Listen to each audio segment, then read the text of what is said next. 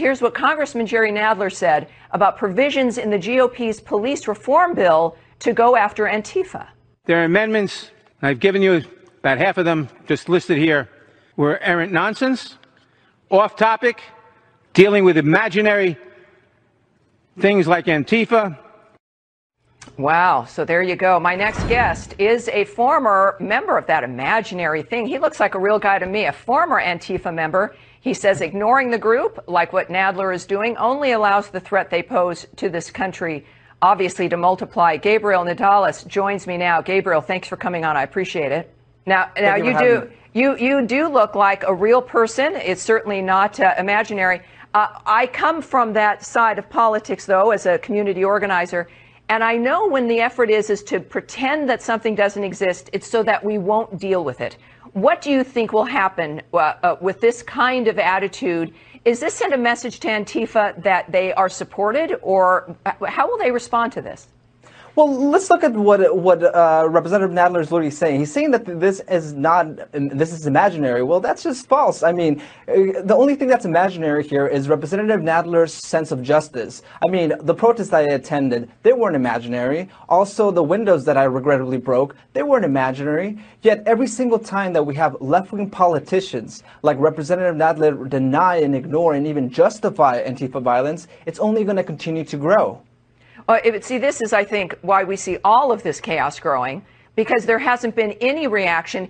In, in and of itself, it's as though none of this is happening, uh, and law and law enforcement leadership is not condemning it, and it's it's like a green light.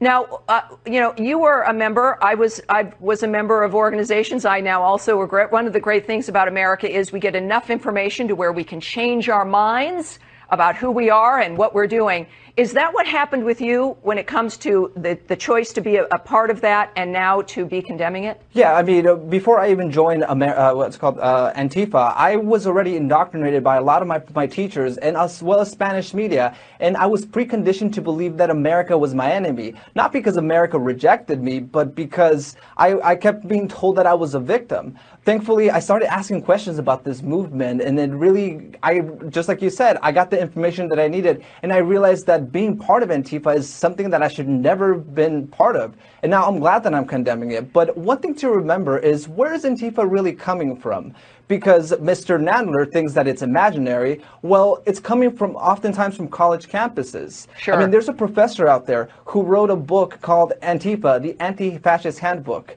and then there's also uh, so many other professors yeah. that promote this type of well, violence. And, and Gabriel, you know, we know we're all kind of living on campus now, and we ignored it at that point, and now it's of course moving into the mainstream uh, element of the nation, but uh, for leadership in Washington to say that it doesn't even exist shows you, I think, also that they are Count worried if it is exposed. So I want to come with me, and you'll be in a world of pure imagination. Take a look, and you'll see into your imagination.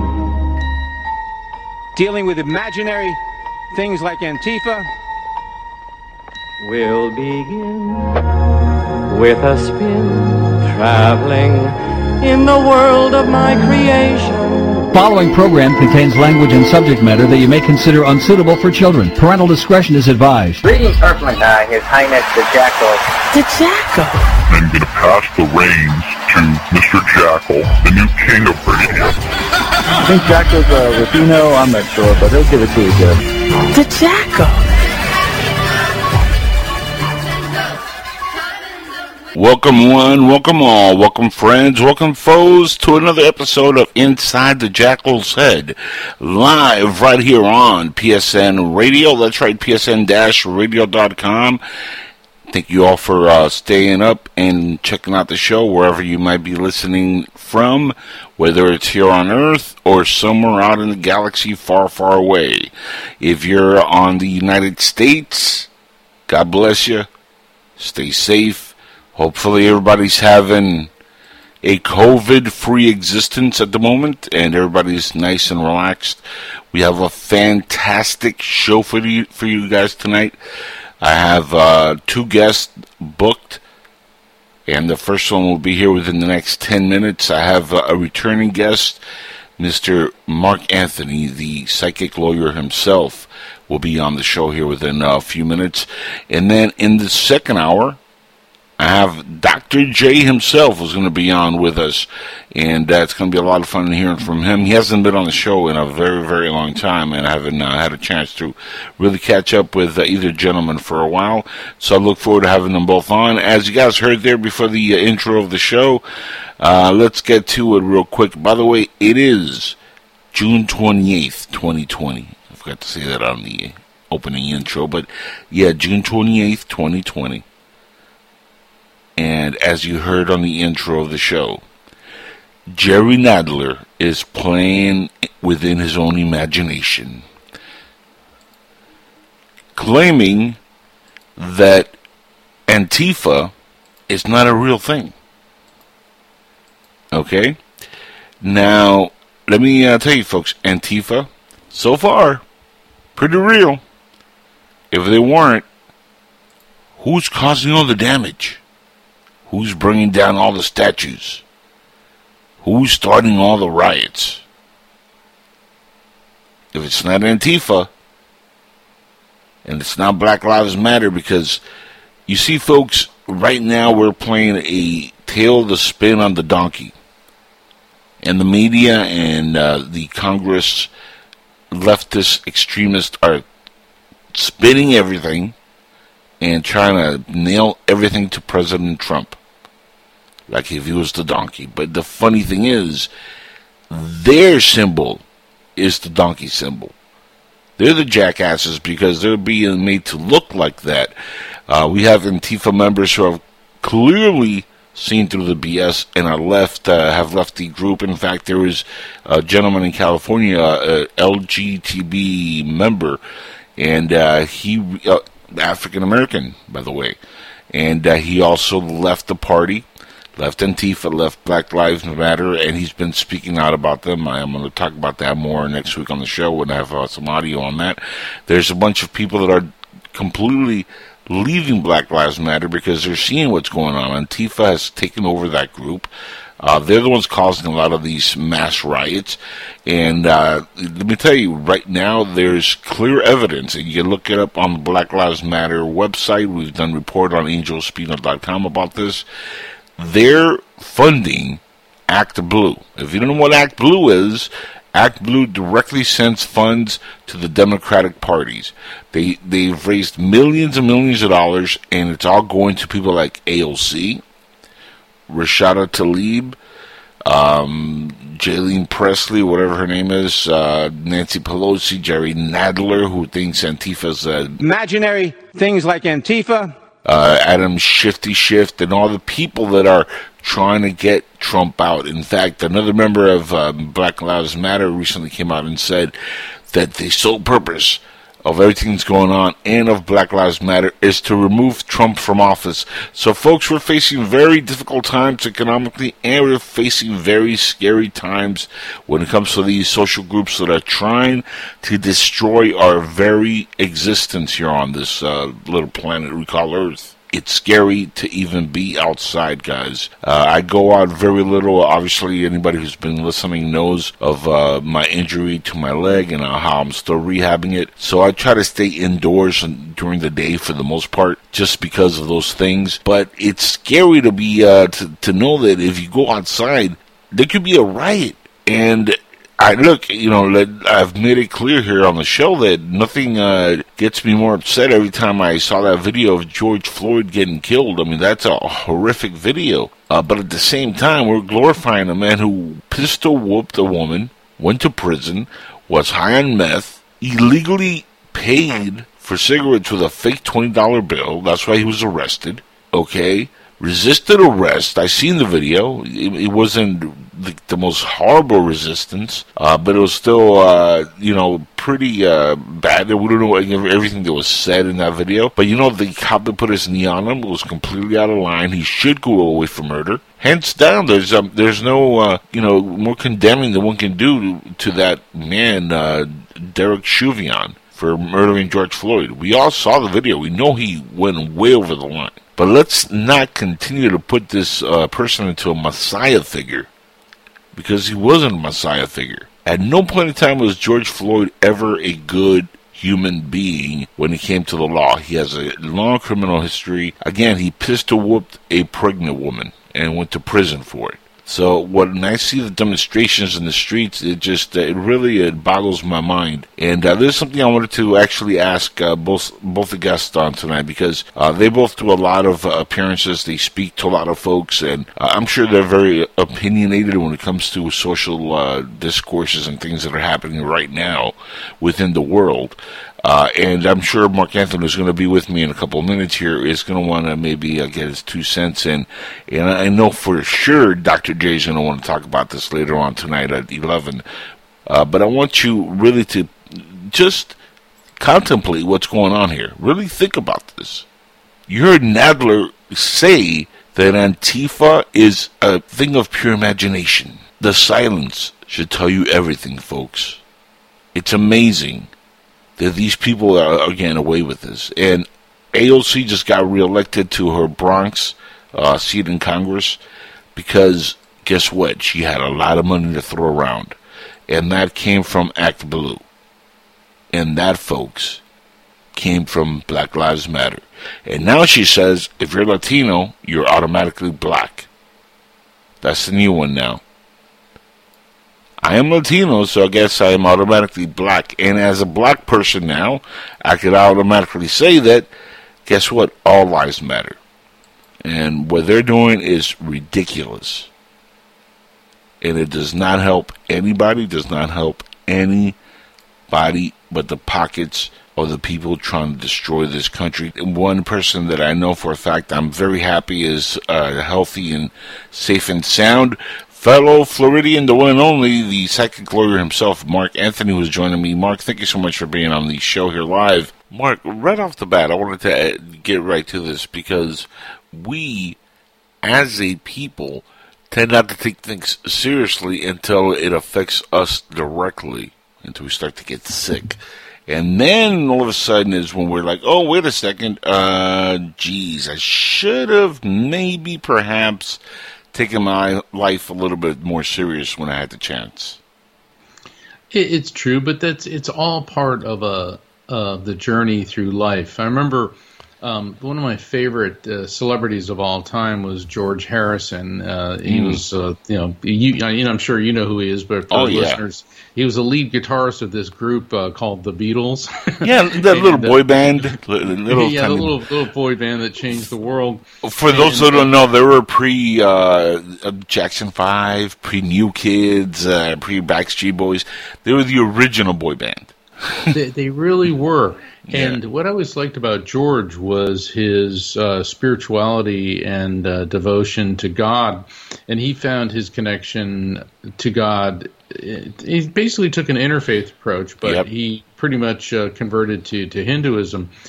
But he died of um, head and neck cancer, throat, uh, brain cancer back in 2001, right before mm-hmm. 9 mm-hmm. 11.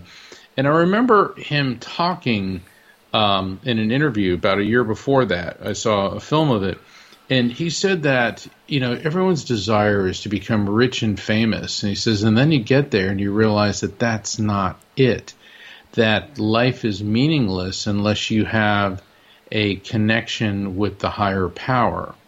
And that really resonated with me because I've listened to to other um, very famous people, and they said that yeah, you know, fame and fortune and all that's great, but unless you have a spiritual center and a focus and a connection with the higher power, which you know, whatever way you choose to connect with that, then um, really it's all hollow. It's all very empty.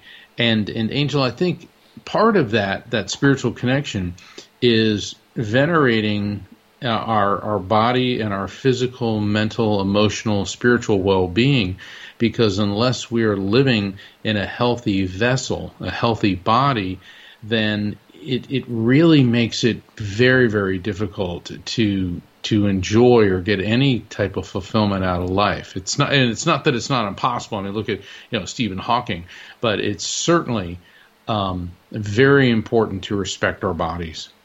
Definitely, I, I, agree. And right now, of course, we're all in lockdown. You're uh, down south here. Um, you know, in your area, I know there's uh, been outbreaks all over Florida and everywhere. Uh, you know, how do you see it from your perspective when you see the people on the streets looting, rioting, protesting, you know, not protecting themselves from a pandemic? I mean, let's be clear on what we're going through right now. Uh, from your perspective, how do you, you know, how do you see the mass hysteria that's being caused at the moment? I think that certainly the the death of George Floyd set into motion um, a, a, chain reaction of events and uh, and uh, the undercurrent uh, frustration of, of African American and Latino communities with racism, and and certainly I, I understand that, but I think that the the the added fuel to that is the the and the civil unrest is that people are are scared People are out of work. People are filled with anxiety. We're living in uncertain times. Now, protesting is as American as apple pie. Okay, that is part of who we are, is our right to be able to get out and protest and speak our minds. But it ends where looting, violence, and lawlessness begin. And then when you see people running around in these crowds, uh, no matter what they're protesting or what they stand for, without wearing masks, it shows a complete disregard for for everybody around them. And you know, when you when you, I've been studying um, this pandemic since at its advent when it started through Johns Hopkins, World Health Organization, the CDC, mm-hmm. Oxford University. I've been reading everything. Yep it is 10 times more contagious than the flu, 10 times more lethal than the flu. And um, for example, the reason, uh, like diabetics, one out of every 10 diabetic who gets COVID 19 will die. Uh, people that are obese die.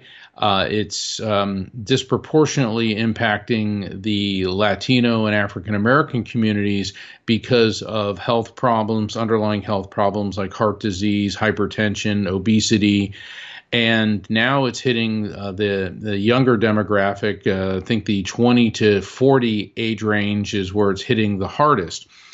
And the disease, unlike people, doesn't discriminate. It'll kill anybody. It'll hit everybody.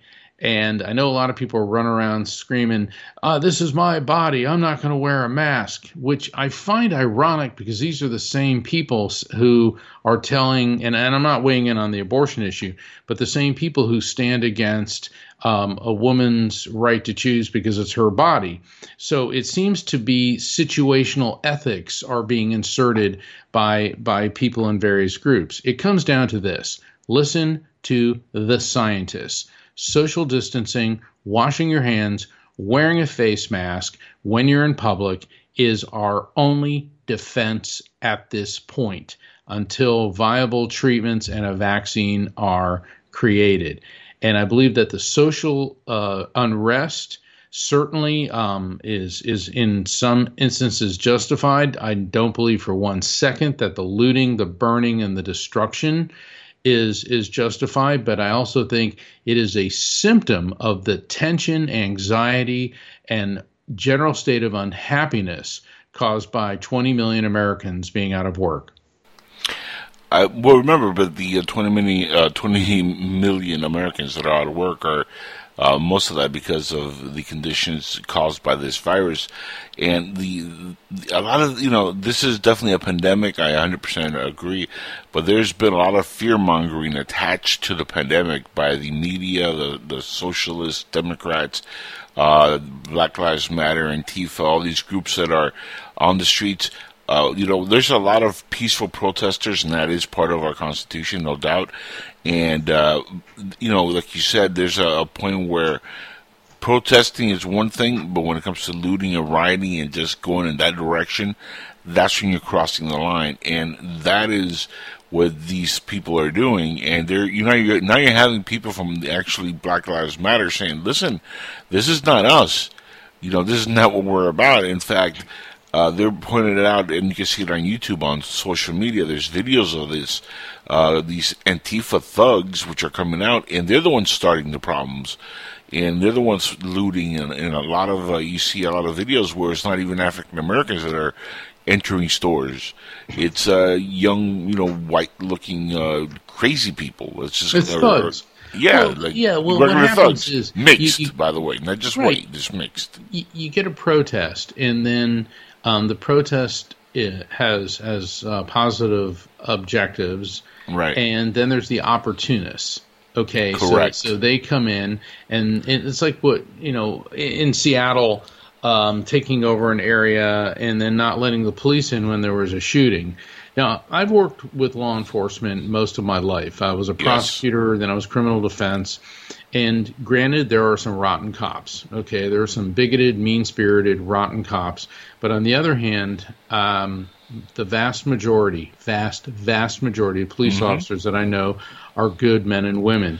And I, I have no beef with the police. I mean, you know, I've, I've certainly been uh, pulled over and been in situations where it was anything but uh, comfortable, and Mhm. I didn't always like them giving me tickets or things. But when I was six years old, I was uh, walking in the Indian River Lagoon, which is near where I live, and uh, you know, my family were having a picnic by by uh, the lagoon, which you know we call the Indian River, and I stepped on an oyster bed and it sliced my my heel open and the blood was gushing out and I remember my dad scooping me up and um and there was pretty bad traffic along the causeway and I don't know where this cop came from he came like out of nowhere jumped out of his car um grabbed uh, some uh, a towel wrapped my foot in it and he and my dad uh he got my dad in the car and he zoomed me to the hospital um and got me there uh, through traffic because you know he had his lights on. He essentially saved me from bleeding to death. And you know we don't hear enough about these stories about the police officers who put their lives on the line. And um, so, so I want to, you know, want to show that that we have to have respect for the police, but also, and, and here's the thing, um, uh, Angel, when we look at uh, the history of the evolution of law enforcement, now we've all heard of Miranda rights, right? Oh yeah. Okay, Yep. you know, every cop show, you know, you have the right to You have to read 'em. Yeah. yeah. Anything you say can will be used against you in a court Yeah. of law. You have the right to an attorney. Okay, we've all Uh-huh. heard that. Well, I, I by the way, uh, I did uh, fess up once on the show here that I had an incident 20 years ago where it was a mistaken identity, and I spent a night in jail, and then they told me, "Oh, well, you know, we're sorry," and uh, you know, nothing happened. But I spent the night in jail, well, several hours, not the entire night, and I was booked, and they never read me my rights. Well, they don't have to read you rights unless they interrogate you for the specific purpose of eliciting incriminating information. They So did your- that, and Your I name and address, yeah. yeah. But but what I'm saying is that prior to Miranda rights, the way to the way police obtained a confession was coercion. They'd literally rubber hose beat beat the confession out of you, and that's what happened to Enrique Miranda when he was arrested. I think it was on a murder charge, and a um, confession was literally beaten out of him. So it went all the way up to the U.S. Supreme Court, and that's when the the U.S. Supreme Court in Miranda versus Arizona rendered the decision that when you're arrested, you have to be informed of your rights before making a um, voluntary uh, confession or admissions. So what happened in the wake of Miranda is that it increased education, training, um, professionalism standards, and it basically enhanced law enforcement through through um, better better training and better techniques. And I believe in the long run, and it needs to be happening now, that that's what's going to happen with the George Floyd. Uh, uh, the, the, this is going to be the the legacy of what happens legally in George Floyd, is that it's going to increase um, awareness and professionalism of the police. It will help police departments um, not profile and and not base decisions and actions on racism. I think that uh, chokeholds, you know, when they start saying we're going to ban chokeholds altogether, I think that unless somebody is forcibly resisting and trying to kill the cop, I mean, you can't you can't tie a cop's hands behind his or her back in a in a street fight okay but but certainly um, in a routine stop and takedown putting somebody's knee on somebody's neck who's not forcibly resisting uh, chokeholds things like that so these are all the type of standards that that thing, that need to be implemented and the type of things that need to be addressed so i think Correct. in the long run that as horrible as what happened to George Floyd, George Floyd was, I think that this could lead to something very productive. Mm-hmm. And and um, you know, with the protests, um, like you But said, that's not what they want, though. They want to completely destroy the police departments, Mark. They want to completely do away with. Uh, it's not just defunding. They don't want to just stop at just not giving them more money to continue going on. No, they just want to completely remove the police departments. and what? Who are they going to call when somebody gets raped or, or shot? Or I Yeah, mean, yeah, even what in the child call so, Yeah. social worker to stop the, No, uh, the Ghostbusters. Well, you know, we, let's look at let's look at history. Okay, they used to call it the Wild West for a reason. There was no law Right. enforcement. You know, Exactly. so so people with guns and thugs and, and criminals are going to rule. Look at uh, the fall of the Roman Empire. Okay, so so Western Europe and and uh, Western North Africa was part of the Roman Empire. It collapses, law and order disappears, and then the the word vandal, vandalized. The Vandals were a Germanic tribe that that pillaged and destroyed Rome and looted it, sacked it for really no reason other than than they could. And so that word's um, been carried on down to us through the centuries.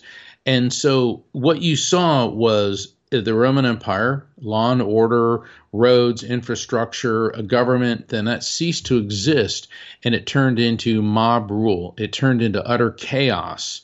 And that's when uh, people started building castles and fortifications, and basically you saw a complete collapse of civilization.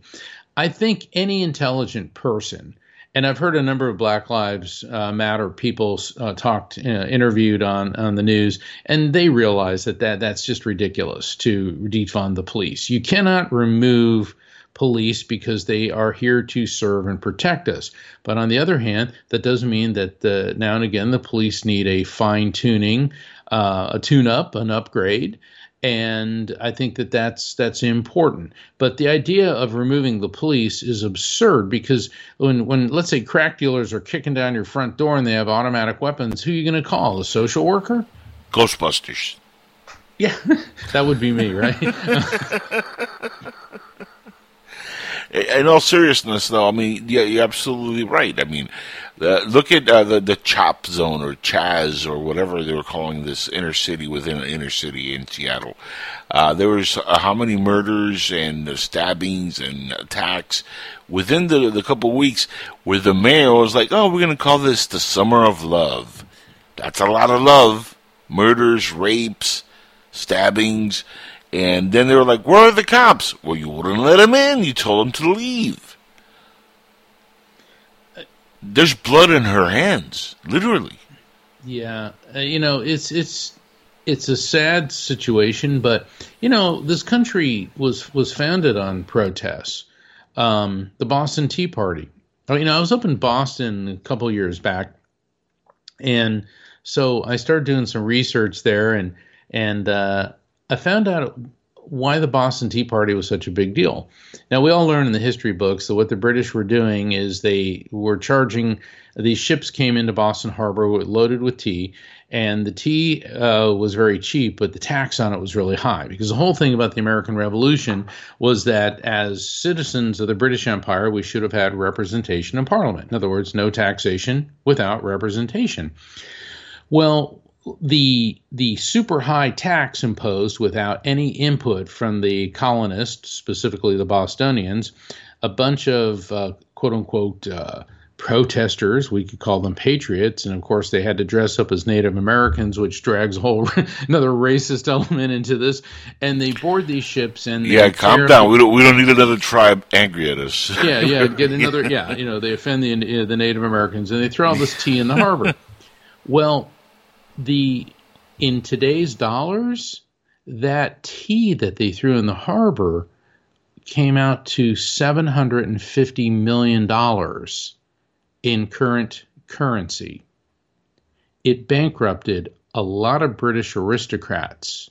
So why do you think the British sent a whole fleet and an army of 10,000 men right into the new, you know, into the colonies to, to squash this?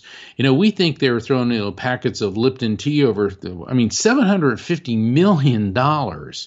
And when I heard that, it was like, whoa, I never had any because the way you know the way history is taught in schools usually, um, you know, they it's, it's they do a bad job for the most part. If people understood that, okay, now that was a protest, and the thing is, Angel, that protest got ugly, and that protest got violent, and that protest mm-hmm. destroyed property. So. Yep you know, how do you look at the the Boston Tea Party? Do you look at them as patriots or do you look at them as thugs? Now, what's going on in our inner cities? People, uh, the thugs that are attaching themselves to the protests and then burning down. I mean, I saw this this African American woman. She was an elderly woman. She was crying. She goes, "They burnt down the only grocery store I can get to." So, what is the point of cutting off your nose to spite your face? Boston Tea Party is distinguishable. There you go. Because that's, these that's were the shipped right from England with a yep. cargo, and the tea was a symbolism of British economic superiority over us. These uh-huh. protesters were not burning Boston down to make a point. Uh, you know, so burning down your own house to make a point. What's the point? I'm an idiot in, in, a nutshell, I mean, literally, in a nutshell, these, I mean, that's the most idiotic and lunatic thing to do. Yeah, let's take all these uh, black minority owned businesses because we're angry at white cops and let's burn down our own neighborhoods. I, I mean, did see. What uh, logical uh, mind thinks of that kind of stupidity? And what people have to realize is a lot of um, police are people of color. They're blacks, Latinos, right. Asians. That you know, and, Mark, and, and, and this is not to cut you off. I'm sorry, but this is a perfect segue to something I wanted to uh, to get to. Um, cops are people, and this is what people don't seem to get. You know, when you talk about the police, people think about them like they're space aliens or some kind of like you know machine that that's going against the rest of humanity because they're not human beings. No the cops are you, me, whoever joins the police force becomes a police officer. They're human beings, our brothers, neighbors, sisters, uncles, you know, our family members. I have family members that have been in, in the police. I have friends who have been pol- uh, police officers. Mark, I was beat up by police officers in the 90s. I know how it is to, you know, be in both sides of the struggle. Uh, and to you know to sit back and see how people react to when you say police or cops. It's absurd um, the mentality that the folks have, where there's you know they're trained condition. I don't know what it is, but to think of policemen and women as these beings that are not human. These are human beings. I understand that, and but what I've seen though, um, being in the criminal justice system, is the immense tension between the African American community and law enforcement. Now, um, this is a systemic problem on both sides of that fence, and I mm-hmm. think that part of the solution is that there has to be um, dialogue between these communities and these law enforcement organizations. In other words, the, the community leaders in the African American Latino communities need to have some type of advisory board panel with the police where they address issues. Also, there needs to be an outreach because when when the African American community and the Latino community no longer fear the police as an oppressor, and the police no longer um, have to look at these communities as all potential threats, that's when the tension is going to come down. And I'm not saying that, you know, I wish I had my magic Harry Potter wand and I could wave this and all of a sudden we're all singing Kumbaya and, and uh, all that. But uh, it, this is a, a, it's a huge problem, but it is also one that can be solved. But everybody has to realize that everybody has to participate into this. It revolves upon respect. It revolves upon yep. training, and it resolves it revolves uh, um, upon commitment, and that it's not going to be something that's going to be over with right away. Um, but it has to start, and and it's it it it's been ongoing. I mean, the Civil War's been over for what 170 years, uh, give mm-hmm. or take. Um, yep. It's a and, and, it seems like we're now we're still fighting it, And that needs to the the Civil War, the ignorance, the racism, the brutality that that came out of that needs to stay in the 19th century. It has no place in the 21st century, but we're dealing with it. And and instead of ignoring it and avoiding it, we have to hit this head on, put in place a plan, and make it happen. Oh, I, I completely agree. And uh, here's the issue, though, Mark, and uh, this is something that a lot of folks forget. Uh, systemic racism within the police department, I don't think exists. Let me just go there. The problem is, individually, you're always going to have bad seeds and bad officers, bad actors, bad players who do bad things, like the person who choked uh, George Floyd, Derek Chauvin. Uh, and the other officers who were with them were all, you know, not good officers. They didn't do their job. They should have stopped that a minute in. I mean, that should have not gone as out of hand as it got. Nobody did their job. These are four bad players. Doesn't mean the entire system is bad. Now, do they need retraining? Yes. Systematically, I don't think the system is overall racist but there does need to be a dialogue built, and I completely agree with that. One thing I do love that the police now do is they wear body cam, and when we see the body cam, is we actually get to see, you know, what happened that caused a lot of these things. So when I see the, for example, the the case of Brooks down in Atlanta, I'm like, why is this officer even being charged? Okay, here you have a person who everybody was peaceful. The police officer was very polite, very nice Mr. Brooks was very polite and very nice. The moment he said, okay, I have to place you under arrest because you are legally over the limit, you are sleeping in a parking lot, and you're drunk driving. I mean, this could happen to whether you're white, black, Asian, doesn't matter. And he's placing him under arrest. Everybody's been nice to the point that he's about to handcuff this man, and then he went crazy, started hitting the officer, knocked him down, took a weapon, ran from the officer after he punched him several times. Two officers runs away, fires the weapon at the officer's face who's running behind him. He doesn't know if it's a gun or if it's his taser. He just knows something was fired at his face and he missed. So he did the logical thing, which is shoot this person because he's in a parking lot with a possible weapon and he could be endangering other people's lives. And we know he's drunk. This should not even go into any re- review board. This should not even be a case. I mean, this officer did everything by the book. What is he supposed to do? Stay there and get hit? Stay there and get killed by this uh, person? Or let him run and hurt somebody else? You know, everything has to be done by a case by case study. Not everything is done because of racism. Uh, some people just uh, unfortunately end up in a bad situation, like the officers in Atlanta, who unfortunately had to deal with a situation that got out of hand. It's that's like a completely different situation than what happened to George Floyd, but yet they're both kind of being toggled together, you know, put together, and this poor officer is now facing what maybe life in prison, twenty years in prison, and he was justifiably in his right to shoot a person who has a weapon and he's running in a parking lot, putting others in danger and putting himself and the two officers in danger. I, I think you you there was one thing you said that definitely I believe hit the nail on the head, and it was the cameras. Um, yes, I remember uh, in the early days of of um, video cameras being installed in police cars during they they were generally used in drunk driving arrests, uh, driving under the influence. And what had been happening is the police officers were always saying that, oh, um, you know, the pe- person was falling down drunk and slurring their speech and all this. Well, now that everything was on video, there was a more accurate, um, well, not a more accurate, there was a completely accurate depiction of what that person looked like, sounded like. And so that once again enhanced the techniques and the training of the police. And I think now in the the era of body cam GoPro and these you know miniature camera technology, I think now that we can have an accurate uh, depiction of what happened, it's it's too is going to enhance the quality of of uh, of police training and techniques and what happened.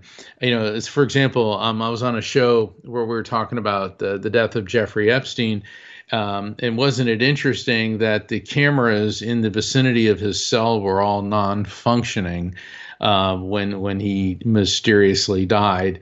And so then, of course, there's always the the room for speculation as to why that happened. But I think overall, having video cameras and clear depictions of of these arrests, it also safeguards the police because there's many times when people claim, oh, the cop did this, cop did that, he raped me, beat me, did that or this. And if you have a complete record of it and the officer is acting in a purely professional uh, manner, not doing anything inappropriate, then that protects the police as well. Oh, definitely. It, it, it protects everybody. Um, and that's uh, I think the technology that we need to explore more. And in fact, I think the president even talked about that when he talked about doing police reform, using more technology like that to be able to get to the root of everything that happened. So we don't have just you know somebody's word against somebody else's word. Here's video evidence. Can't you know dispute that? And uh, now it's not just a police cam, as we saw in some of the footage that came out uh, even the uh, Wendy's had the, their own footage. So you got several prospective shots of what happened in Atlanta, for example. And with today, uh, everybody having, you know, f- near 4K technology in their hands with uh, their cell phone, smartphones, look what happened with uh, George Floyd. You were able to capture the bad seed doing a bad deed. And, uh, you know, that officer, again, needs to go to jail. That's murder, too, I think they're charging him with, by all means that's something that I think is legit, justified, and and arrest him, take him to jail. That's where he belongs. And the other three that were involved, they all need to do prison time also. But uh, still, the movements, the the riots, the looting, to me, all that is just uh, you know ridiculous. The the protests first couple of weeks understandable but at some point it just it has to stop we've got to get back to normality here there was going to be charges brought against these officers. It's like people are acting like nothing was going to happen. These officers were going to go through the system they're going to get their you know due process and they're going to go through and have uh, their day in court. Most definitely this is going to be found guilty because i mean it's on video. The man literally you know dies because of this officer's knee on his neck. I mean, this is irrefutable evidence. So there's no way that they're going to come back and say, okay, he's innocent. You know, I mean, that's just not going to happen. But uh, you know, moving on because I know we're short on time. I do want to talk about you know uh, some of the other stuff that you're involved with. Of course, uh, you're uh, very much into spirituality and communicating with the spirits and the afterlife. And uh, you're you've written a couple of really really great books, Evidence of Eternity and uh, Never Letting Go. Uh, do you want to talk a little bit about the books? In my my first book, Never Letting Go, is a guide on the journey through grief, and it's for anyone who's lost a loved one. It, you know, when you're in that that complete fog and mm-hmm. you just don't know which way to turn, and that's that's why I wrote that because it, it it's a not only a guide on the journey through grief, but it helps you identify when the spirits of loved ones are near. It's healing with inspirational me- messages uh, of love and hope from the other side. And it's been recommended by hospices and grief counselors around the world.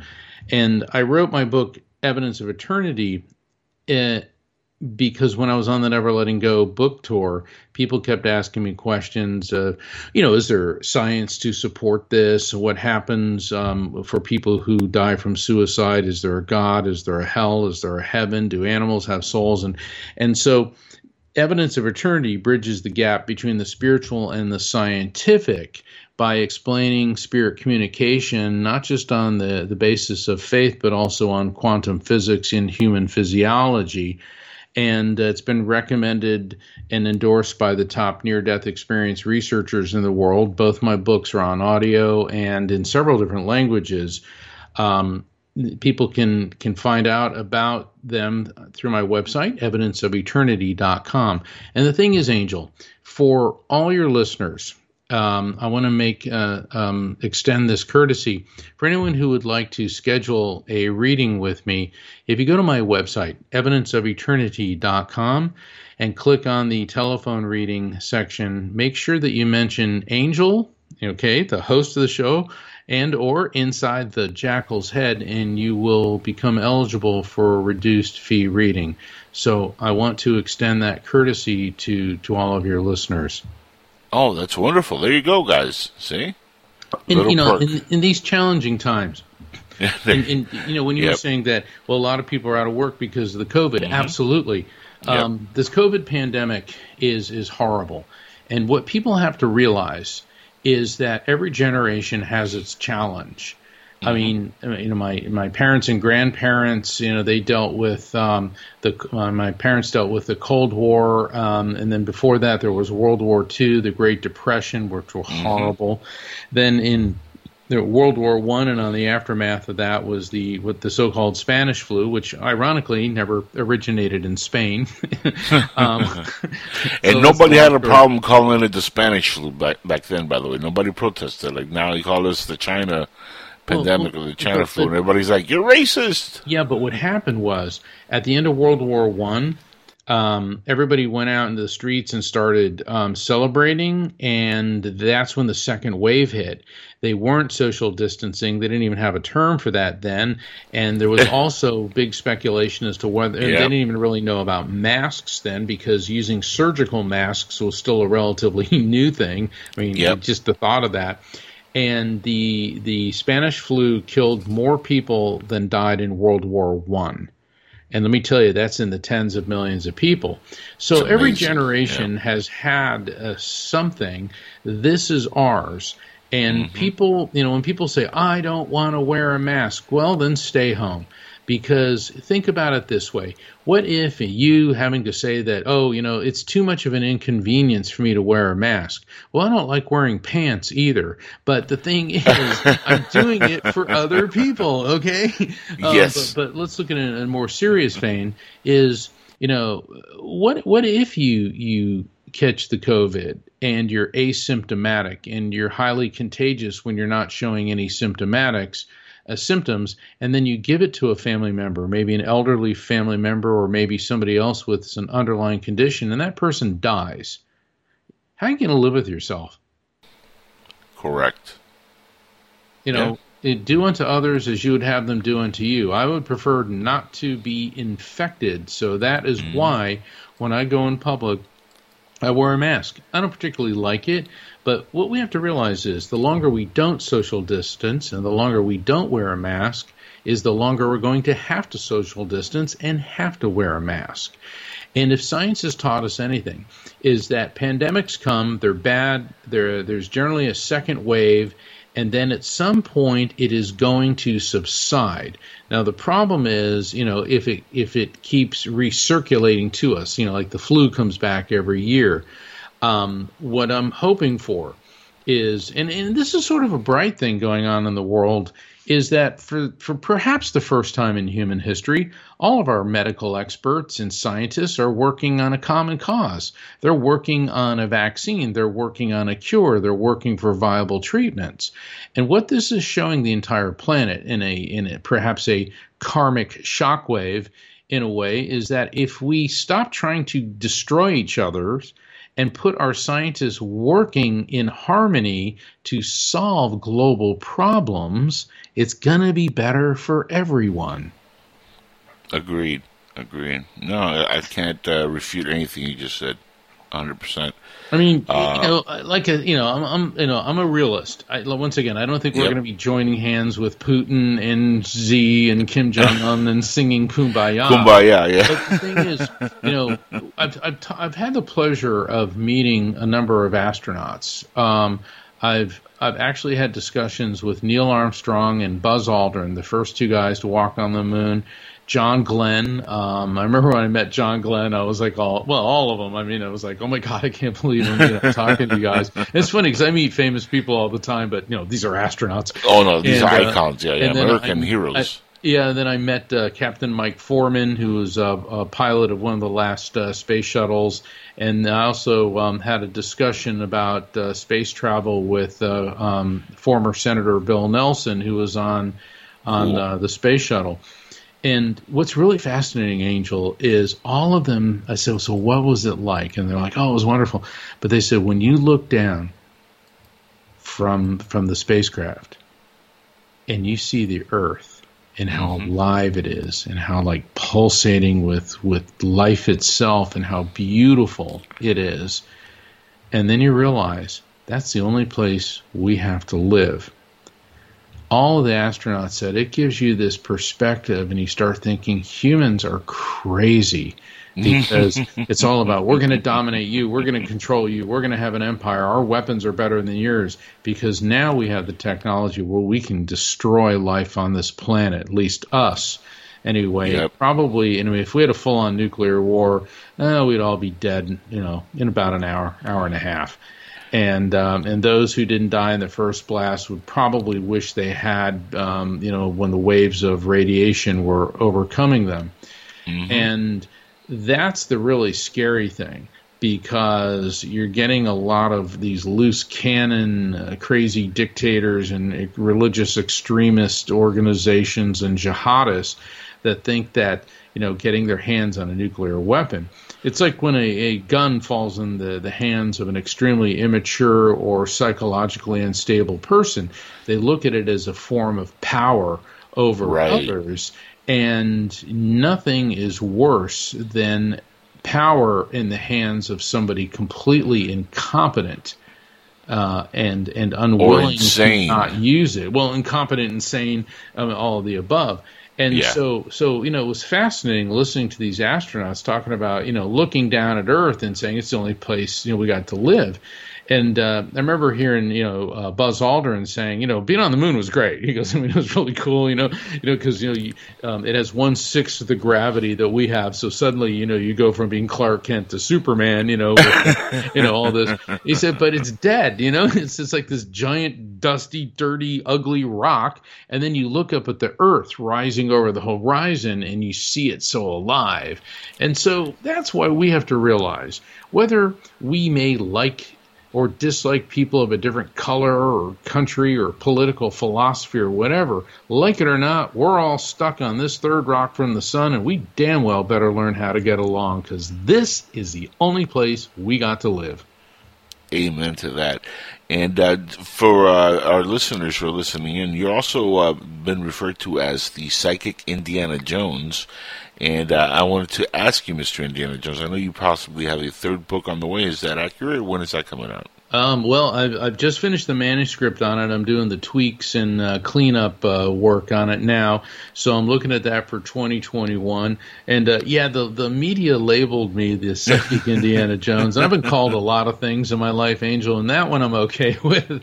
Um, well, what what what it is? Yes, I'm an attorney, but I've also my passion is studying archaeology, history, philosophy, and theology. And I've traveled all over the world to study uh, other religions and to visit spiritual and mystical sites.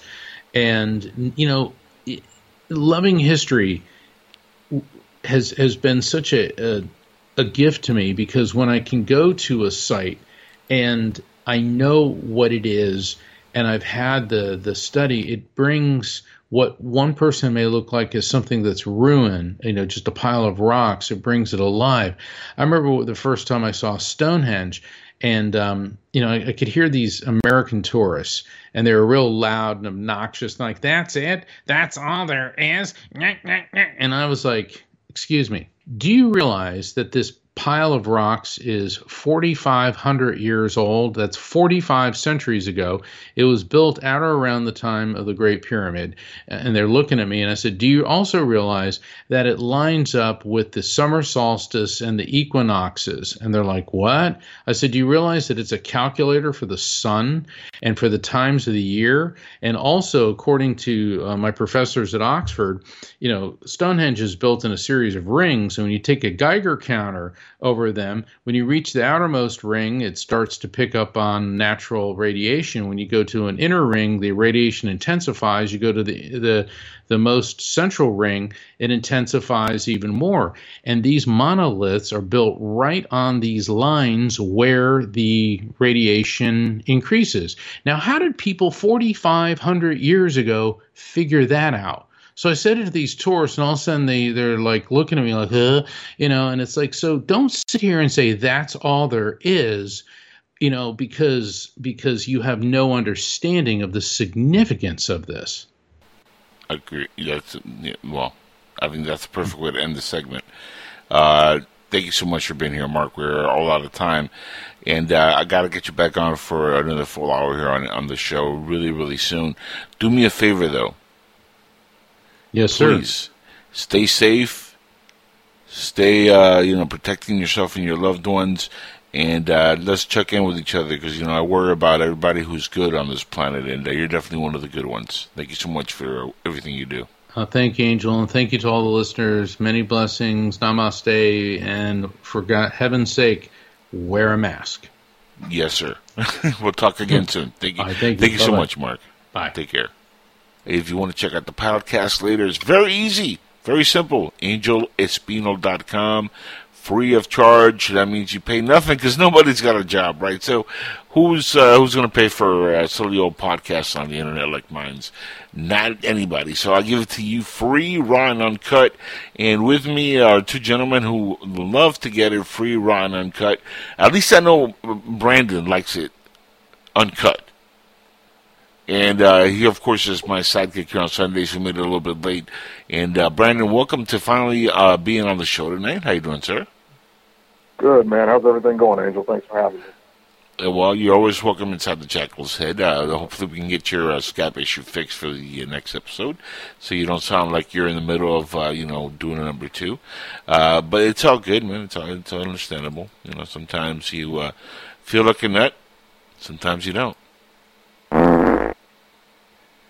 But joining us now is the actual guest of the evening and the one and only, the legendary here on PSN Radio and all over the internet, a gentleman whose podcast you can hear here uh, not only on Friday nights, uh, 10 p.m. Eastern, but you can also hear it on syndication, meaning that when uh, we're not live, a lot of times we will be playing Dr. J Radio. And uh, welcome to Inside the Jackal's Head, my friend. Thank you so much for spending an hour with us. It's a pleasure, Angel. I know we've been trying to get this together for a while, and I'm so glad we did it on a good day for me, too. There you go, with two birds, one stone, huh? Amen. Good for you. And let me tell you, uh, like I was saying before uh, we joined up here, um, you know, I was hoping that uh, you, you're doing better health wise. You sound fantastic, my friend. Thank you, thank you, Angel. I, you know, I know a lot of people out there have been praying, and I know that has a huge impact from the Maharishi effect. I just want to say that I hope to stay this way, but yes, I'm phenomenal, and that I'll take it. You know, of course, there's always some minor things, but I can't complain. No, I'm telling you, uh, at one point I was like, oh my goodness, uh, I think he might be a goner. And uh, the fact that you're here is a blessing and uh, a minor miracle in itself. And right now, uh, we need miracles, man. I, I mean, how are you dealing with everything going on in your neck of the woods? You know, I got to tell you, for personally on a micro level, because of my autoimmune uh, pneumonia issues, right before Yeah. the lockdown started for us, I was already under quarantine because they we had the cases in Washington State. So then they warned me because I did have pneumonia and they wanted to get me into a hospital. But if I had contracted COVID 19, it was a 70% chance of death. So there was no way in heck I was going to that hospital. But I have to say, fortunately, with California, because it's a little more spread out, uh, it hasn't been hit as hard. But lately, you know, we're hitting record numbers again. They just closed the bars again. And it looks like, sadly, we're going to be headed to another uh, lockdown. Hopefully, not as bad, but I know it's going to be somewhat similar where businesses are going to be forced closed and things like that. They predicted the second wave, uh, you know, when the first wave was happening. They were like, look, this is going to happen. Uh, this is part of the process.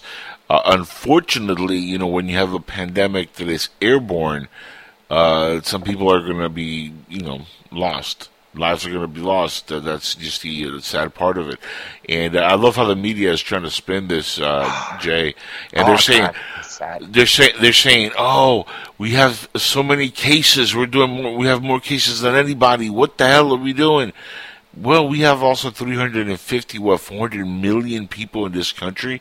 We do more testing than anybody else. So by the numbers, it's a very small percentage of those that are dying towards those that are getting infected. But just the overall number of testing we're doing, we're doing more testing than just about most countries combined at some point. Uh, so of course we're going to have more cases. Just logically uh, sounded, you know, this is something that's spreading uh, airborne. You know, you touch something, so you're going to have more positive tests. The good thing is, though, that it seems to not be killing everybody. You know, there's people that have immunities to it, uh, some people that uh, might uh, be symptomatic, but just a you know for whatever reason it just doesn't kill them because of their demographic or whatever. Uh, so we were in that kind of a luck, but like every other thing, uh, you know, you you know, you know, you, you have a history in, in medicine, you know this. Uh, like every other virus or airborne thing, you know, we have to kind of stimulate it and uh, let our own immune system kind of you know deal with it.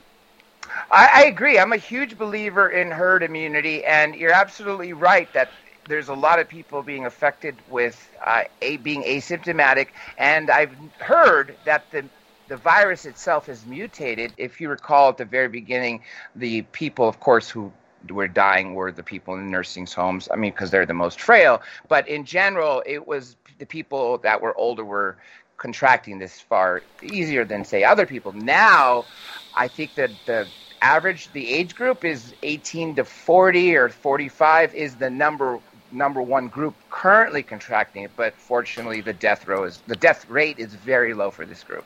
Yeah, yeah. Today it's like what, like two percent or three percent or something, which is tragic. Like any life uh, that is lost to any disease or or any uh, event like what happened in uh, Minneapolis or anything that you know any life lost period is a tragedy. But uh, when you compare the amount of testing that they're doing, uh, you know the percentage is not one for the mass hysteria, and that's where a lot of people think, well, it's all a hoax. No, it's not a hoax. There really is a pandemic, uh, but the media is spinning it to the point of ridiculous. Oh, they they really are, and I got to tell you, it's it's kind of offensive when they take a, a pandemic, a real issue, and then use it to try to ruin a president's administration. And that seems to right. be what it's all about just fear, fear, fear, fear. And, you know, there's not much mainstream media that you can really trust these days. And that part really gets to me where it's like, I just don't want to hear ABC, CBS anymore. Because that's all they're going to do, Yeah. just scare us to stay indoors and wear masks indoors. It's all fear mongering, uh, and and it's not just uh, the pandemic. It's uh, like the riots, uh, like we were talking about with my guest earlier on, uh, Mark Anthony, the psychic lawyer, and uh, something that I've been touching on on my website, angelespino.com, and and hear on the show. You know, this is something that's happening. The fear mongering, not just with the COVID, it's happening with Antifa, Black Lives Matter uh, the KKK. They're trying to really turn this into like a civil war, uh, where all they're doing is hurting themselves. Because if, for example, the media is condemning people going to church, right, which is a peaceful thing, and you're condemned for doing that, you're evil for wanting to worship. And I'm look, I'm agnostic. I don't believe in religion. All right, let me just get that out of the way. I'm not trying to stick up for any religion. I don't care what you worship. That's your business. If you want to go worship, it's in your amendment, uh, constitutional rights to go do so. You have every right to do it. And the media are condemning these people. But when people are rioting and looting, they're like, oh, no, no, no, no. We, we're not going to touch that. Let them do what they got to do, which is doing nothing but hurting everybody because you're hurting people that are small businesses, you're hurting uh, individuals that are innocent, you're hurting others that are going to get sick because you're now, uh, you know, in big mobs and groups doing all these activities and giving it to themselves. And who are the young, who are the people that are doing these? Young people are mostly doing uh, this this stuff in the street. And uh, guess what? They're passing the COVID to themselves. And the spike, and here in Florida, we had a huge spike over the last uh, week and a half since the protest down here. And about, I think it was like 5,000 over a couple days in people testing positive. Why that happened? Because of the protest. A lot of people who got infected were young people, and a lot of them were seen at the protest. In fact, uh, there was a mandate, I think, going around. It might actually have passed a bill. I'm not sure. Uh, but they were talking about uh, if you are positive uh, for COVID during the uh, next few weeks, uh, check to see if maybe you were around uh, during the protest and during some of the looting and the rioting. And if uh, you know you were there, now we know how you got sick. And that's exactly what's happening. These people are pretty much killing themselves and their family members for a protest. This is You're not the time for that. Right. That that part is the saddest part. Is they'll get it. They may be asymptomatic. They go home and their grandmother's dead. Their father's Right. in coma, and it's like they don't get it. And you know, one of the most offensive things that really bothered me throughout the whole riots after sadly George Floyd's death and the riots that started, it's almost as if the media was saying, "Go protest, defund the police, hurt them, destroy buildings, and by the way, you won't get infected if you're a rioter." Right. Exactly. Yes. And that's look, look what happened in Chaz. We've had a number of cases up in the Chop, Chaz, Seattle, or the artist formerly known as Seattle. That's what I would like to call it now. Uh, look, look what happened there. 19 murders, uh, about a dozen rape uh, cases. Uh, let's see, children getting raped, uh, children disappearing. This is all just in the last few weeks, okay? Uh, the number of cases coming out of uh, this area alone for the COVID 19 has gone through the roof. Uh, this is all, by the way, endorsed by the mayor, Jenny uh, Dumbass or Durkan or whatever her name is up there, and uh, she endorsed it and said, "Hey, it's the summer of love, hell of love. That's a Yeah, hell of, but of a of love, love." full of murder, rape, child molestation in this crazy zone. And if they do want to achieve their goal of defunding the police, well, then if someone's getting raped, who are they going to call? Ghostbusters. But Jay, but check this out. That's the funny part. And people are saying over there, well, where are the cops? You threw them out. Remember that? Right? The autonomous zone, and uh, they had some shootings. Like you said, 19. I remember one of the broadcasts, two people were shot, one was dead, and uh, the Yeah. cops couldn't get in. And then, like you said, they're out there complaining. Where are you? Yeah. you kicked us out, is what they're saying. It's true.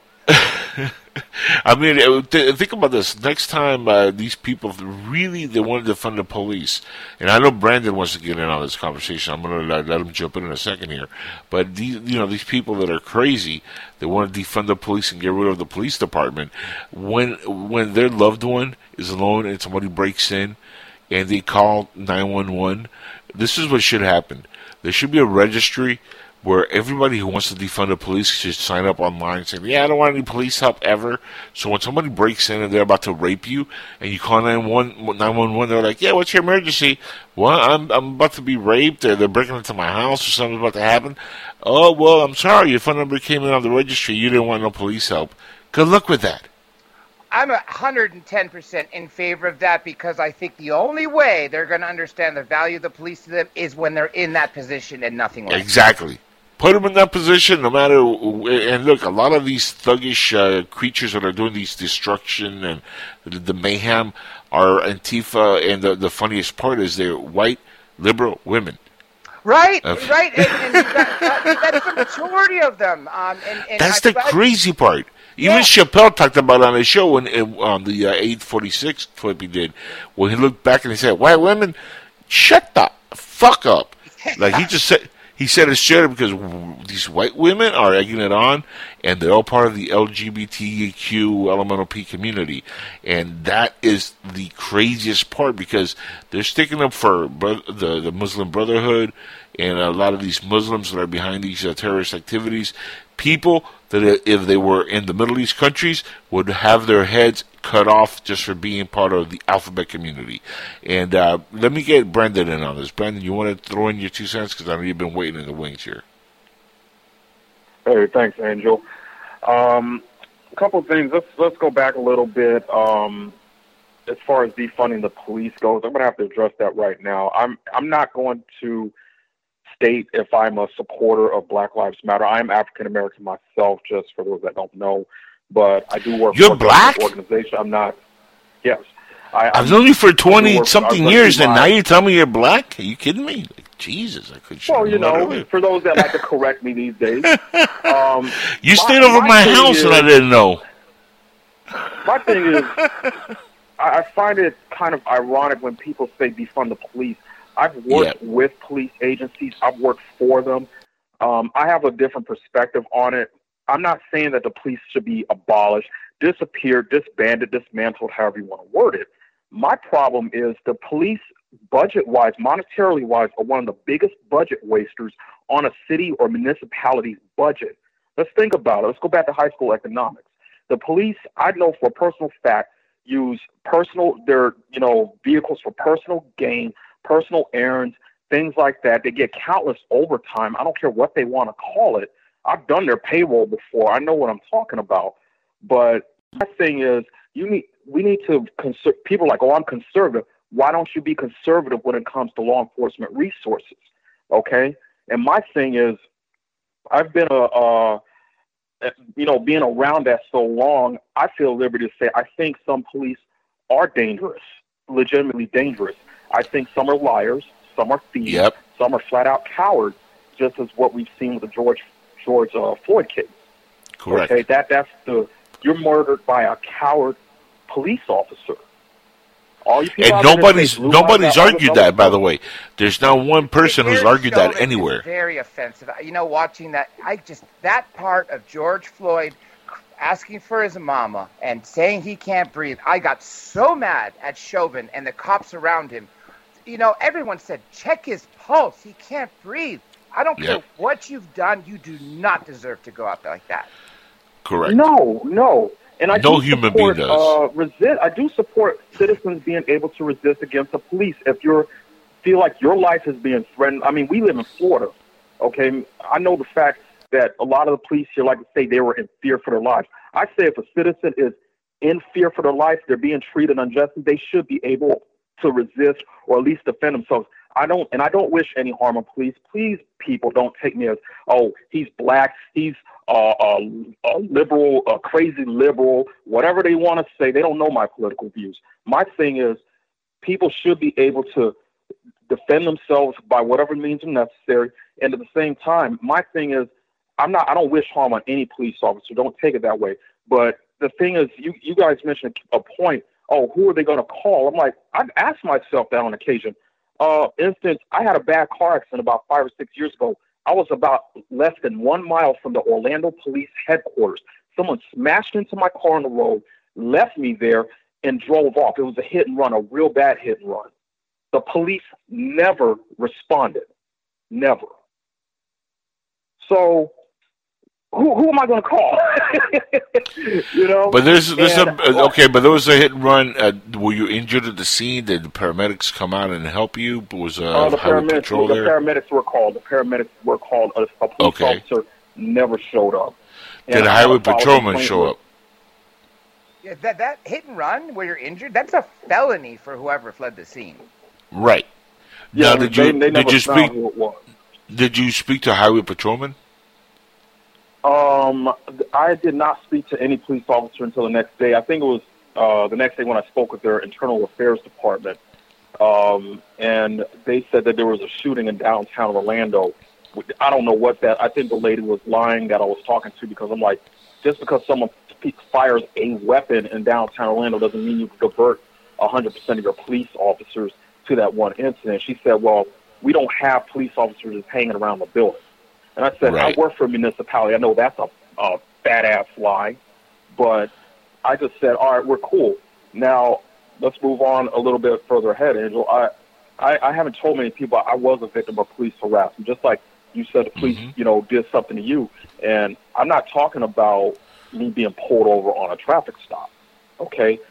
I was pulled. I was pretty much walking out of my apartment, minding my own business. There was like a little. There was like a little walkway to the outside from my door, so I didn't Uh-huh. see they were there. But they were uh, lunged down behind a car. and They told me to get on my knees, and I'm just carrying some garbage out. And I kind of pulled back against the wall and pulled my knife out because I didn't know what was going on. They didn't identify themselves. I told them I'm not coming out. I don't know what you want. Don't try to rob me. I pay my rent here, like my neighbors. You're not going to do this to me. And one of the cops, I guess they identified themselves about five minutes later after they put me in cuffs. And they're telling me they thought I was a neighbor they were looking for. Uh, we'll call him Roy because I think that's what his name was.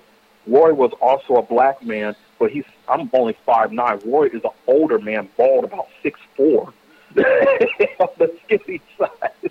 And, well, I mean, they, you- they, you they do- don't want to put you in a, in a description like they all look alike, you know. So you know they they're just uh, well, you know, they pulled you over. Look, uh, did you get beat up? Uh, no, but they they were a little abrasive because they did uh, put the cuffs on me, and I did Okay. uh, try to I did resist. Uh, See, I don't, mistake. You're not identifying. You're not identifying yourself. I don't know who you are. You're dressed in black. Okay, I, I'm not. I'm not going to let you put cuffs on me. It's just not going to happen. And of course, they scattered my garbage all over the, the courtyard like they were trying to look for something. They we never found Roy. Okay, Right. Uh, he lived right above me. Well, it's a good thing we know you don't snitch because you could have been like, he's right above me. I try to tell like who are you looking for. I, of course, cops have selective hearing. You know, I'm trying to talk to them, they just ignore you like you're not talking. I know it's a lot of them like to do that, but you know, I, I'm I'm I, I feel that what's going on right now is is across the country, across all communities, is a bad thing. Um, I, I, I am going to address something else, and I may get pitchforks for this, but I, I don't like the phrase that people say in annoyance when they say all lives matter. Okay, my thing is, I'm at the end of the day, I'm a black man. I'm not, I'm not all. I'm black. Yeah, you are. You See, understand? the thing, the, the, You here's know, don't- don't there's tell me- well, no, here, here's the thing though. Uh, I understand you're you're a black man, but you're part of the collective. You're part of the human race first and foremost. So Oh, to yeah, I'm say uh, to to say to say to say only Black lives matter. Look, all lives matter. Black, white, I did not Russian, say only. Asian. Did not say only. Okay, but I'm just saying. So if we're gonna say that Black Lives Matter, then we're all gonna have to take a, a, a slogan. Of, you know, the white guy's gonna have to, you know, pro, you know, promote all, you know, white lives matter. The Asian guy or Chinese guy, oh, Chinese ma- lives matter. Yin Yang Yang matters. You know, like uh, when is it gonna end? How about all humans matter? The sad How's thing that? is, is once people just start doing it, that is what invokes racism. I don't Correct. understand how all That's dividing us. because Black Lives Matter offends me because it says I'm not fucking important and you are. Well, I'm Yeah. sorry. More white people are killed by cops every year than any other race. Not only that, according to, and I can say this now because according to Ocasio Cortez, I'm black because I'm Latino. So according to her, because she's the uh, now the the folk uh, leader for and the face for the Democratic Socialist left that's controlling the, the Congress. According to her, if you haven't seen the news, Latinos are all black. So as a black man. I'm offended by all lives matter because I was born in Cuba and I'm Latino, and uh, my Latino blackness in me tells me, you know what? All lives, every human matters, whether you're black, white, doesn't matter. Because when you start labeling, it divides us. And the division is what causes racism and hate. And hate leads to anger. Anger leads to suffering. Remember what Yoda said. Very, very, Oh, I, very I, wise I puppet. definitely, I, I definitely agree with you, Andrew, too, and, and I, I agree with you too. So I, I you know, um, you know, my thing is when it comes to there's certain events that have been going on in this country, not just recently, but over the last. What we're seeing is just repeated history. Okay. No, what we're seeing is an orchestrated. What we're seeing is an orchestrated event because do you know? Do you realize that the Black Lives Matter organization is literally, and I can prove it to you. I'll send you the links later so you can see it for yourself. They're funneling every cent that goes into that organization to a company called Act Blue. Act Blue is literally a fundraiser for the Democratic Party. In other words, AOC, Nancy Pelosi, Jerry Nadler, Adam Schiff are all getting the money that that people donate to Black Lives Matter. So again, black people we're being taken by fools by the Democratic Party because they're literally sucking money from people that are donating to a cause that is giving money directly. 95% of all that money is going directly to fund these campaigns. The other 5% is going to promote online Black Lives Matter, to have the Facebook accounts up and all the uh, promotion you see everywhere, the promo ads. Okay, so 95% of that money that is being collected is directly going for people that are not even black. The right, the Nancy Pelosi's, Jerry Nadler's. Why do you think they're in Congress taking a knee to Black Lives Matter? Because they're getting paid for it. That's why this is not a poli- this is not a political this is not a political statement. This is orchestrated to destroy a president. The Black Lives Matter, one of the leaders that started the group, said directly that their entire purpose is to destroy Donald Trump's presidency. She said that. Okay, the, the other leader of Black Lives Matter, Shaun King, is a white guy. So what, what what are we talking about here? There's no real movement. This is all orchestrated and plotted. Do, I mean, do we not find it that it's irrational and illogical that all this is happening on 2020 when we're in a depression because of a virus and we're upcoming uh, this an upcoming presidential election and the guy who they got running is an imbecile who can't keep a coherent sentence together and Joe Biden? Do we not all find that how just how ironic that is? I mean, that is hysterically funny. Jay, I mean, am I alone in, on this one, No, Dr. Jay? no, it's so true. It's so true. He can't string two words together, even when he's reading from a teleprompter. And you know, Bro, it's hysterical. So sad that if, knock on wood, if they rigged the election and he won, can you imagine what Republicans are going to feel? They're going to be like, wow, we had a president who was actually doing something for this country, for everybody, and they rigged it to lose to a guy who's got Alzheimer's. You know, it's pretty damn bad. Now I'll tell you what. This is going to be uh, his running mate. Either it's going to be Hillary Clinton or Elizabeth Warren or Kamala Harris. That's it. Those are the three candidates. It won't be Stacey Abrams because they already embarrassed the shit out of her on, on TV. And uh, the gap in her tooth, I don't think will let the ego uh, go back in. And uh, you know she's already upset at Joe Biden, so it's not going to be her. Can't be uh, AOC because she's too young. Uh, now Biden said it's going to be a woman of color. Uh, Elizabeth Warren, a white woman who lied and sucked money from uh, Native Americans and lied about it. Okay, to go to college, then was busted on it. She also lied when she said that she was fired because she was a pregnant teacher. That was proven to be a lie. She's lied over and over and over again. She's a hypocrite, and she might be the the running mate if it's not uh, Stacey Abrams. And I'm telling you right now, it's either going to be down to Elizabeth Warren or Hillary Clinton. And God knows if Joe Biden is as senile as he is, and uh, it gets to the point where he just cannot be the president, we're going to have President Clinton or President Warren, and that is going to be a disaster for this country. Oh, it really is, especially if Pelosi's still Speaker, because she'll be elevated to that's the it. VP. Correct. Think about that.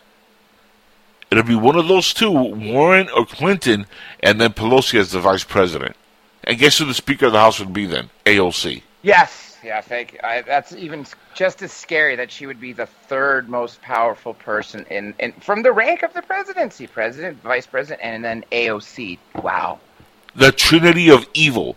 Yeah. Right there. That's the Council of Evil. And look, all women. They're all. I don't hate women. I love women. I'm a straight man. I love women and women. Let me tell you, right now, these are not just your average women. These women are paid. They're put in place. Uh, the Young Turks are behind a lot of this stuff also because they funded the Democratic Socialist Movement, which is part of what AOC talks about and uh, the people that, that brought her into the scene. See, she didn't really run an honest campaign, whether it was the first or second election, which she just got, uh, you know, passed and uh, got reelected in the Bronx. Uh, both elections were highly rigged. She went in through a very, uh, you know, let's be honest, the Bronx. That's uh, one of those seats in Congress which is like nobody was even paying attention. So they bought her way in. She went from being a bartender to soliciting an advertisement within a group that she belonged to, the Socialist Democrats, about an actress that was needed for a part. She got the part, and that's what she is. She's an actress playing a role, and that's been proven. You guys really, I mean, the listeners got to check out Project Veritas Yes. and how a, a lot of all this nonsense is being concocted right in front of your eyes with CNN, Jeff Zucker. I mean, there's a lot of players behind the scenes, and everybody's being taken for a loop, and people are getting hit with their emotions, and that's what Black Lives Matter is doing to black folks in this country. They're getting hit with the emotion of, oh, well, black people are getting, you know, killed by cops. Look, they kill whites, they kill Latinos. You weren't beat up by a cop. anybody, yeah. Anybody. Uh, you know, Brandon, you weren't beat up. You were treated kind of like rough. I got beat up by cops. They actually punched the shit out of me in the ribs, and the head, and the face. I got beat up by the police. And I'm not here to say defund the police because that is ridiculous and I see through the propaganda. And that is all this is, is propaganda. And it's going to be going on to November. And if Trump somehow wins, which I hope he does, and Me I believe too. he will, Yeah. and I I'm voting for him. And if he does win, it might actually get to the point that he's going to make it better by doing what he has to do because now he's going to have four years to get it done, which is a sending the military to these uh, areas that need it and get this taken care of militarily, which needs to happen at this point if they don't get their shit together. B, Nancy Pelosi needs to be arrested for treason because that's what she's done. And you know the, the statues coming down. That's ten years max, right? That's Yes. something we have in law. She gave a list of the statues to take down, and they got taken down. She orchestrated that. Okay, there's even a talk about a RICO Act against all these people. All this needs to happen. And also, let's not forget, you know, I know that AG Barr said he doesn't want to arrest Obama and Biden uh, for what they did to Flynn and President Trump because he's afraid that it's going to set a dangerous precedent. But if they just walk scot free for what they did, I, I don't know if you know this, but I know General Flynn well. I've interviewed his brother more than once. I know Roger Mhm. Stone well, Jerome Corsi, and Yep. and sadly, I know Roger's going away soon. But I'm always getting, you know, what you mentioned, Project Veritas, and and as you mentioned with AOC, by the way, I her, for those out there who weren't paying attention to what Angel said, her brother submitted her for the role.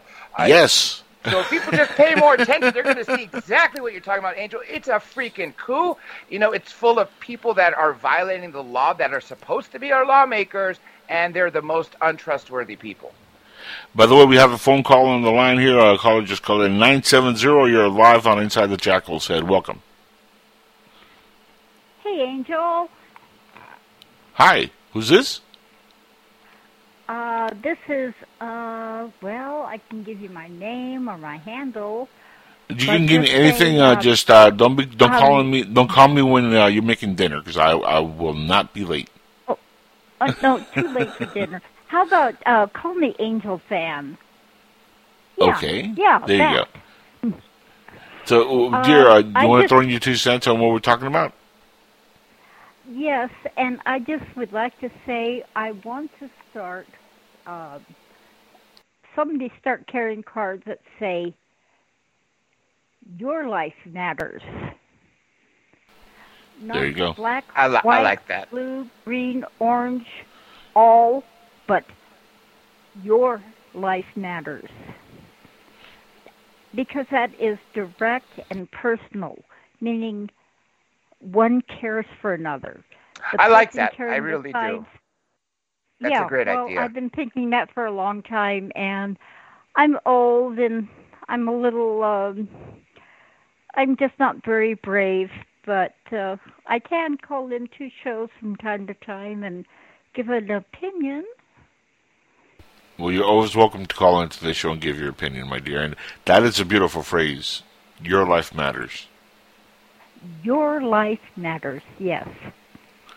I I'm, I'm 100% for that because, like I said, everyone matters. Doesn't matter what walk of life you're from.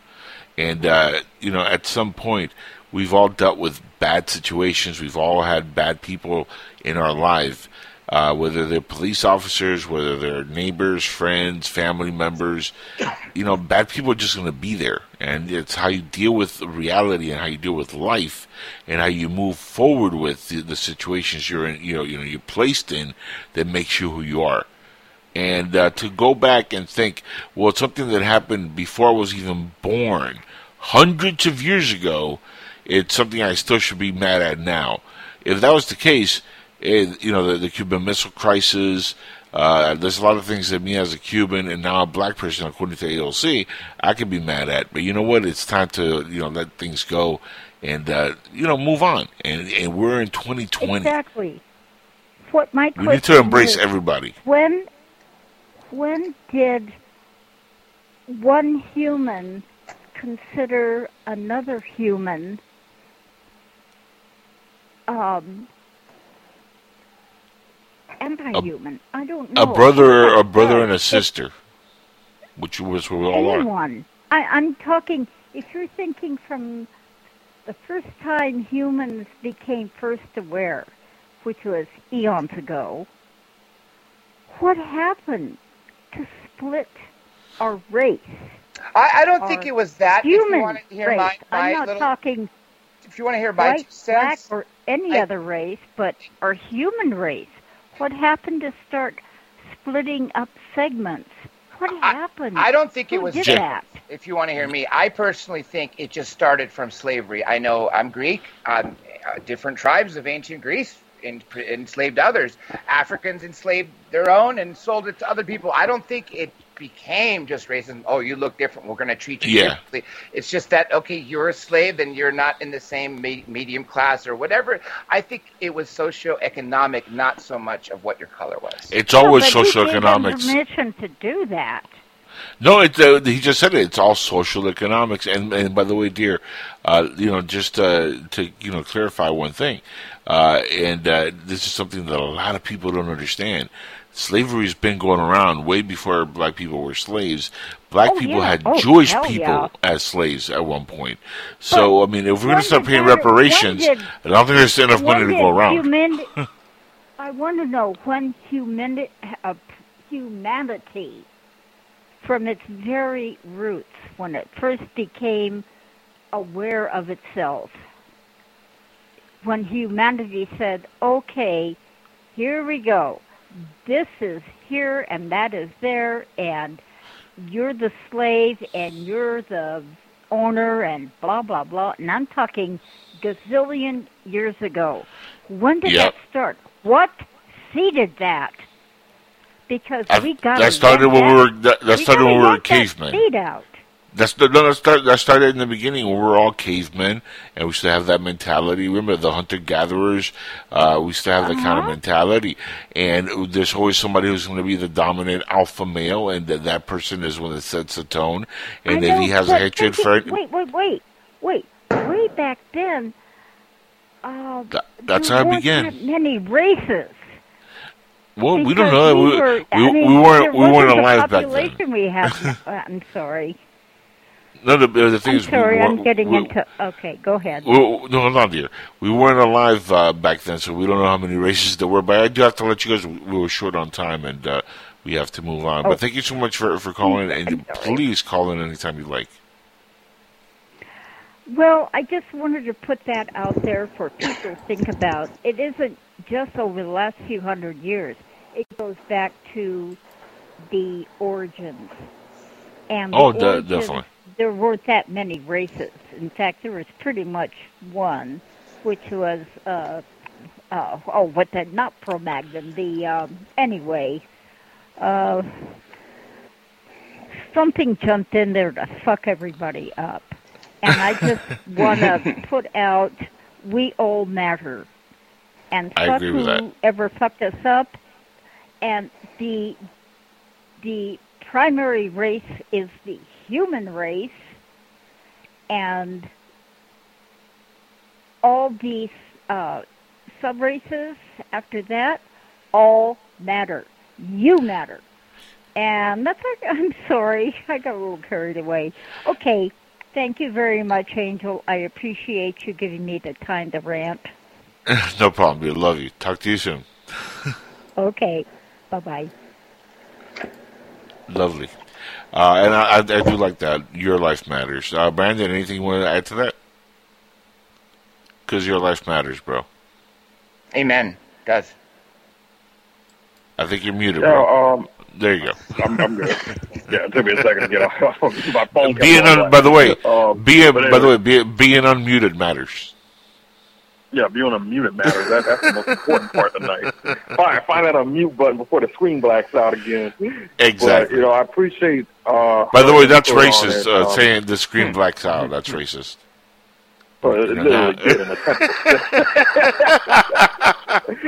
we gotta laugh at it because now like everything is like uh Costco is doing away with their white and black cakes. And I'm like, those are delicious. Why do you? Oh, because one's white, one's black.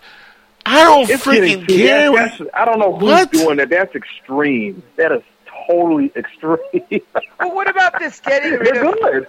Statues of Jesus and, and stained glass? I mean, whoa! I mean, is there really an ever an end to this? No. Uh, Ju- no, and, and there won't be an end because it, and it all got triggered by the damn Miss Buttersworth. Uh, who was it? Miss Butterworth. That pancake syrup. That's what got me pissed off.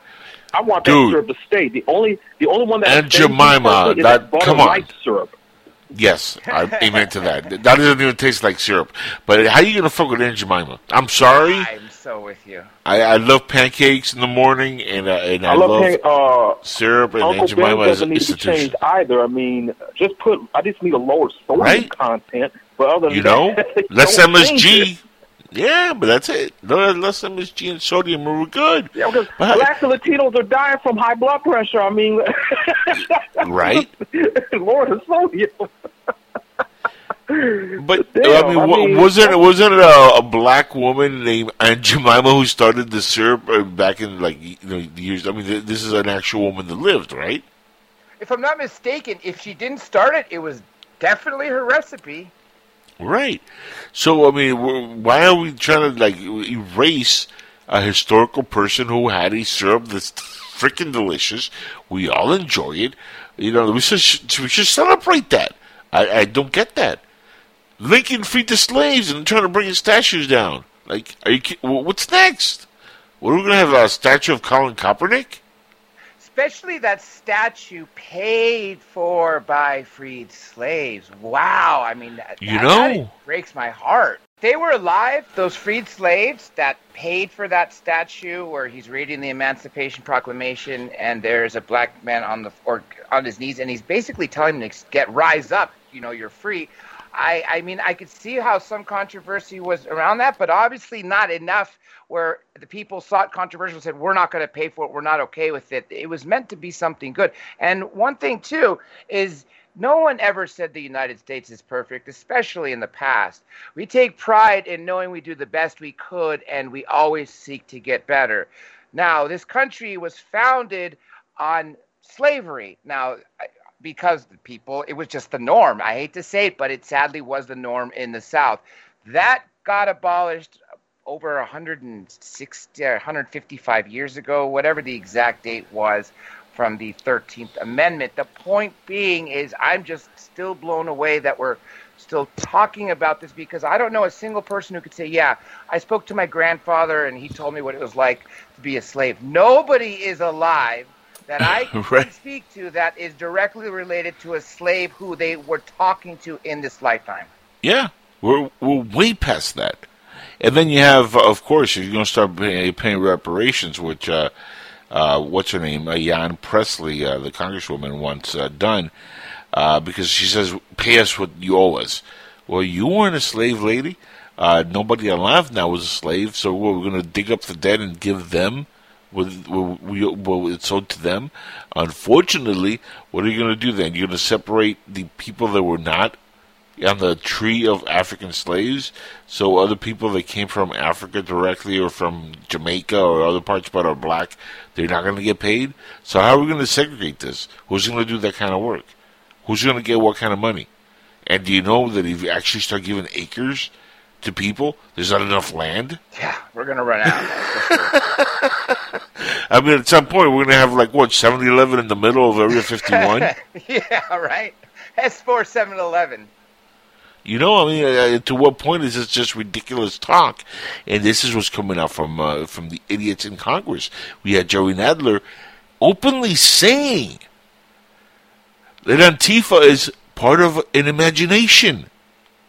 Can you imagine that? So that makes me so furious because this has had the earmarks of Antifa from the beginning, and of course, this is their agenda. It's been their agenda from four years ago, and you're right. The timing is exactly for this reason, and it won't die down until after the election. And I probably think, literally, it'll probably be even going until the inauguration.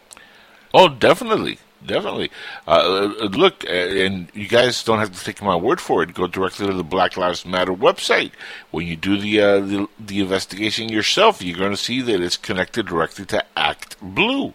Act Blue is a company that deals directly with the Democratic Convention and gives money to Democrats. So literally every penny that comes in to Black Lives Matter is going to fund white Democrat politicians. And I can't believe they still use Democrats as their party name. There is no democracy in that party. No, there hasn't been. none. It's all Marxist at this point. It's uh, that's exactly it. In fact, uh, one of the uh, and it's funny you say that. I had a, a clip which I should have queued up, but I don't. Of one of the members of uh, Black Lives Matter. I think it's in KC, where he uh, came out publicly on another radio show, and he said that basically Antifa are Marxists, and uh, you know he is not a Marxist, and he left Black Lives Matter because they're taken over by Marxists by Marxism, and that's exactly what, what it is. And uh, he is no longer affiliated because of that. You know what's sad too is I think a lot of these younger generation that are wanting this socialism, Marxist utopia that they think. Uh, first of all, they're not paying attention to history. It never Right. has worked. And by the way, who's going to pay for all the free stuff? I don't think they really. uh, it ain't free. Nothing. And who's going to build it if nobody's working? That's another question. You know what I mean? And, uh, uh, and by the way, how are they going to travel if they don't have airplanes or even the technology available to fly anywhere? Oh, you didn't Okay. forget about these seahorses, right? That Oh, I forgot about wide. that. yeah, and w- w- remember, according to uh, to uh, Miss Thunberg, Greta, uh, you know, you can't drive either because global warming. That's another thing. So we can't drive, we can't fly. Uh, I guess we're going to go back to the horse and carriage. I'm soon it's going to be asking for us to commit suicide because humans uh, are causing global warming. I'm sure it's going to come down to something like that. I, if I'm not mistaken, I have heard something to that effect. Uh, I, I might have been a, a skit where someone was showing what the left is going, or you know, that section, like the Greta's of this world, are going that far. But I have heard people literally say that we should be eliminated to save this earth. That's all part of the plan, as my friend the Joker said in The Dark Knight. It's all part of the plan. Global population control in 2020 has been kicked into high gear, and it's all being done right now for fear, for mongering, to instill hate, to bring up social unrest, and to do exactly what we're seeing in you know right in front of our eyes.